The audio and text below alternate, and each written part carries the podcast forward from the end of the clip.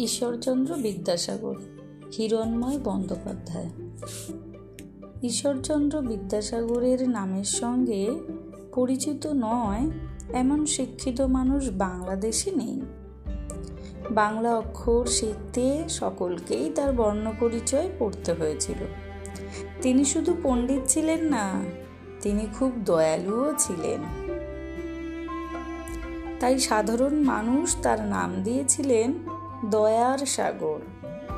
যারা গরিব, যাদের কেউ দেখবার নেই, তিনি তাদের দেখতেন। যাদের খাবার নেই, তাদের তিনি খেতে দিতেন।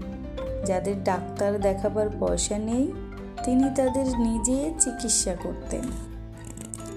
বিদ্যাসাগরের কারমাটারে একটি বাগান বাড়ি ছিল। এখন সে জায়গার কাছে চিত্তরঞ্জনে রেলগাড়ি টানবার ইঞ্জিনের এক বিরাট কারখানা হয়েছে। কলকাতা থেকে মাঝে মাঝে গিয়ে তিনি সেই বাগান বাড়িতে থাকতেন। জায়গাটি যেমন স্বাস্থ্যকর, তেমনি দেখতে সুন্দর।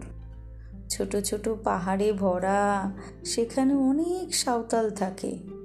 তারা আমাদের দেশের আদিবাসী এখানকার জমি উর্বর না হওয়ায় ভালো ফসল হয় না।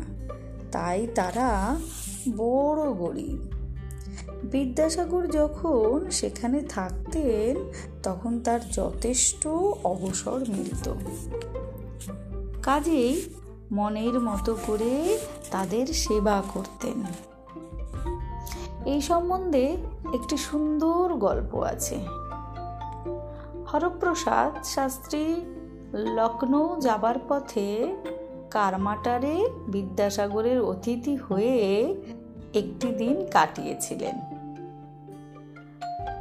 যেদিন যান, তার পর দিন সকালবেলা বাগান বাড়িতে ঘুরতে ঘুরতে দেখলেন যে ঘরে বিদ্যাসাগর আপিসের কাজ করে, তার সব কটি দেয়াল সারি সারি তাঁক দিয়ে ভরা। অথচ সেগুলো সব খালি পড়ে রয়েছে। তার কারণটা কি তিনি বুঝতে পারলেন না। মনে মনে ভাবলেন, বিদ্যাসাগরকে এ বিষয়ে জিজ্ঞাসা করবেন। তা কিন্তু করতে হলো না। খানিক বাদে আপনি বিষয়টা পরিষ্কার হয়ে গেল। আর একটু বেলা বাড়লে সেখানে অনেক সাঁওতাল আসতে লাগল। হাতে তাদের ভুট্টা, সেগুলি তারা বিদ্যাসাগরকে বেচতে চাইল। তিনি যখন ভুট্টা এলো, সব কিনে নিলেন।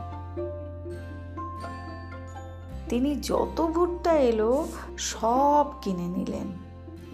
আর যে যা দাম চাইল, তা দিয়েও দিলেন। আসলে হয়েছিল কি, এরা ভারী গরিব। খেতে যে ভুট্টা ফলতো তা কেনার লোক জুটত না। তাই তারা বিদ্যাসাগরের কাছে সেগুলো বেচতে আসত। তিনি সেগুলো না কিনলে তাদের বাজার করবার পয়সা জুটত না। তারপর বিদ্যাসাগর করলেন কি, সেই ভুট্টাগুলো তার আপিস ঘরের তাকে থাকে থাকে সাজিয়ে রাখলেন। এখন বোঝা গেল তার আপিস ঘরের দেয়ালে এত তাক রাখা হয়েছিল কেন। কিন্তু এই যে গাদা গাদা ভুট্টা কিনলেন বিদ্যাসাগর তা নিয়ে করবেন কি? হরপ্রসাদ শাস্ত্রী সেই কথাই তখন বসে বসে ভাবতে লাগলেন।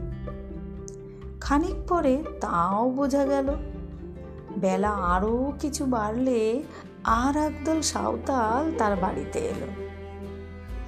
তারা এসে বলল, বিদ্যাসাগর, খেতে দে। তখন তিনি আপিস ঘরের তাকে জমা করা ভুট্টাগুলো এনে তাদের মধ্যে ভাগ করে দিলেন। তারা তখন কাছাকাছি জঙ্গল হতে শুকনো গাছের ডাল এনে তা দিয়ে আগুন জ্বালিয়ে তাতে ভুট্টা পুড়িয়ে সেগুলো খেতে আরম্ভ করল। খাওয়া শেষ হলে একে একে চলে গেল। এই ভুট্টা দিয়ে বিদ্যাসাগর কি করেন? এখন তা বোঝা গেল। পরে যে সাঁওতালেরা এসেছিল, তারা আরও গরিব। জলখাবারের পয়সাও জোটে না। তাই বিদ্যাসাগর তাদের জন্য এই ব্যবস্থা করেছিলেন। হরপ্রসাদ শাস্ত্রী এইসব দেখতে দেখতে একটু অন্যমনস্ক হয়ে পড়েছিলেন। তারপর দেখেন বিদ্যাসাগর বোধ হয় বাড়ির বাইরে কোথাও গিয়ে থাকবেন। তাই বাগানের ফটকের দিকে চেষে চেয়ে বসে রইলেন। এইভাবে অনেকক্ষণ কেটে গেল। কিন্তু বিদ্যাসাগরের কোনো খবর পাওয়া গেল না। তারও খানিক বাদে তিনি নজর করে দেখলেন বিদ্যাসাগর হাতে একটা ব্যাগ নিয়ে মাঠের আলের উপর দিয়ে হেঁটে আসছেন। তিনি তখন নিশ্চিন্ত হলেন, কিন্তু তার ভারী জানবার ইচ্ছা হলো। বিদ্যাসাগর হঠাৎ কিছু না বলে এরকম কোথায় চলে গিয়েছিলেন? তাকে এই বিষয়ে জিজ্ঞাসা করে যা জানলেন তা হলো এই যে, পাশেই সাঁওতালদের গ্রাম। সেখানে একটি ছেলের ভারী অসুখ করেছিল বলে তার মা তাকে ডাকতে এসেছিল। তাই তিনি তাড়াতাড়ি তার চিকিৎসা করতে চলে গিয়েছিলেন। গরিবের অসুখের চিকিৎসা করবার জন্য তিনি হোমিওপ্যাথি প্রথায় চিকিৎসা করতে শিখেছিলেন।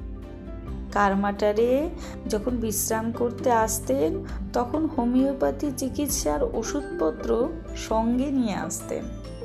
তার ব্যাগে সেই ওষুধপত্র ছিল? এই হলেন ঈশ্বরচন্দ্র বিদ্যাসাগর। বিদ্যা যেমন তার শেষ ছিল না, তেমনি দয়ারও সীমা ছিল না। তাই দেশের সাধারণ মানুষ তাকে বলতো দয়ার সাগর বিদ্যাসাগর।